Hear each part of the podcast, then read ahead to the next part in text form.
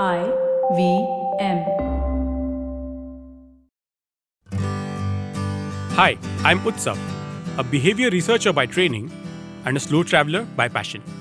Postcards from Nowhere is a travel podcast where I condense a decade of travel experiences and explore not just the where, but also the why and how to travel.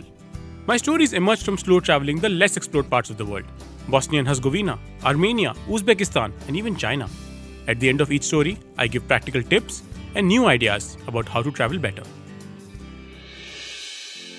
This week, we travel to 17th century Europe to answer an absurd question Why do we have addresses at all?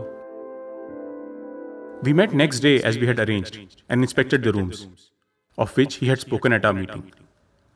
They consisted of a couple of comfortable bedrooms and a single large airy sitting room cheerfully furnished and illuminated by two broad windows. The room and the house quoted did not exist, or at least did not exist when this conversation took place in 1887. But in the 1930s, the address of this house came into being. Located near Regent's Park in London, it was given to an Art Deco bank building owned by the Abbey National Building Society. But by then, the address had become so famous, thanks to the conversation, that people started writing in. The Abbey National got so many letters that they had to create a full time job just to deal with replying to all the letters. Some of these letters were a plea for help, especially from one of the men having the conversation. They wanted to employ him for his services. The bank, unfortunately, had to write back saying that the man had retired in Sussex County and works as a beekeeper today. If you have been a fan of this man, you'd know by now that I'm talking about Sherlock Holmes, and the address is 221B Baker Street. In 1990, the Sherlock Holmes Museum opened on Baker Street, albeit a few doors down from the building society at numbers 237 to 241.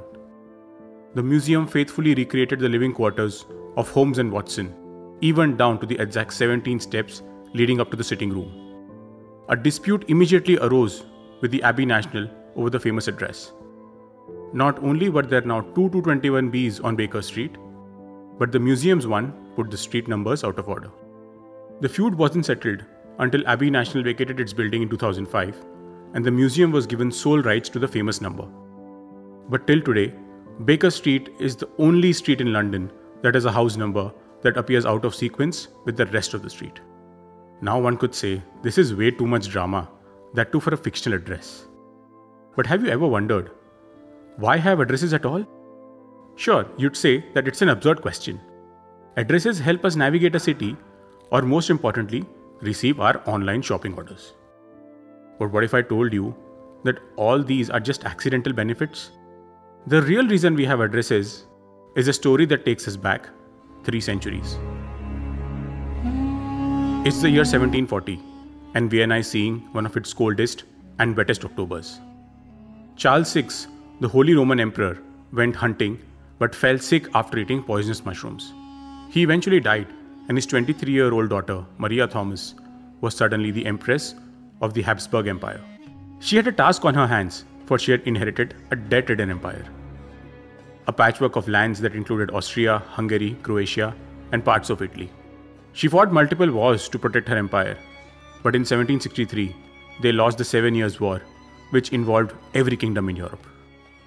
She was desperately looking for more soldiers, but all the healthy soldiers were retained by feudal lords for their purposes. It then dawned upon her that she had no idea how many healthy men were available for war, simply because she had no understanding of how many homes were there in any village. But the enterprising Maria Theresa found her answer house numbers. By numbering each door and listing its occupants, the military could strip away the house's anonymity and discover the men of fighting age inside in March 1770, she issued orders to more than 1700 civil servants and officers to travel across the kingdom. A professional painter accompanied them, who would then inscribe a number on each wall, with black paint made of oil and boiled bones. In the end, they numbered over a million houses and 7 million people, probably the first census of its kind. Parallelly and quite independently, similar solutions were cropping up in the rest of the Western world, in Paris, Berlin, London, and New York. Vienna, though, was contending with unique problems. When a new house was built, it would get the next available number, So house number 742 could be right next to house number 12, which made it hard to locate houses. In the Czech Republic, each house has two numbers one for directional purposes and one for government registration. In Florence, houses have different numbers for residential and business purposes. House numbers took off because the state wanted to identify people. They wanted to create citizens with identities. Before the 14th century, most Europeans did not have permanent last names. They had first names, and they often added their occupation, where they lived, or their father's first or their father's name as their last name. So there is a good possibility that Baker Street of the 221B Baker Street fame did have a lot of bakeries when it started. But finding people this way was hard. For example, in the 1700s, 90% of men had one among eight common names. It was completely useless for a policeman or a tax collector. The rulers demanded permanent last names, and the grip of the state intensified. And that did not go down well with a lot of people. In just one night, the residents of Geneva destroyed 150 numbers. House numbering officials were beaten, sprayed with water, and run out of villages. At least one officer was murdered. They came to see numbers as dehumanizing, as if they stripped them of dignity. And they were not alone in thinking like that, because the English heavy metal band Iron Maiden had similar thoughts in their song The Prisoner. We want, we want information, information, information, information.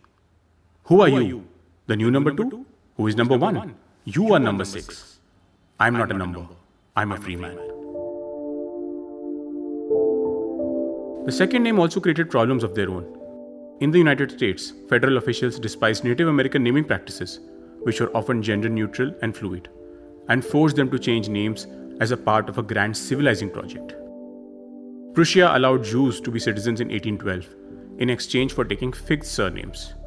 In 1833, they could only take surnames from a government approved list. This eventually led to their easy identification when the Nazis wanted to persecute them. This is, of course, not to say that addresses and last names are not useful. The state needs to understand its subjects before they can do anything to shape it.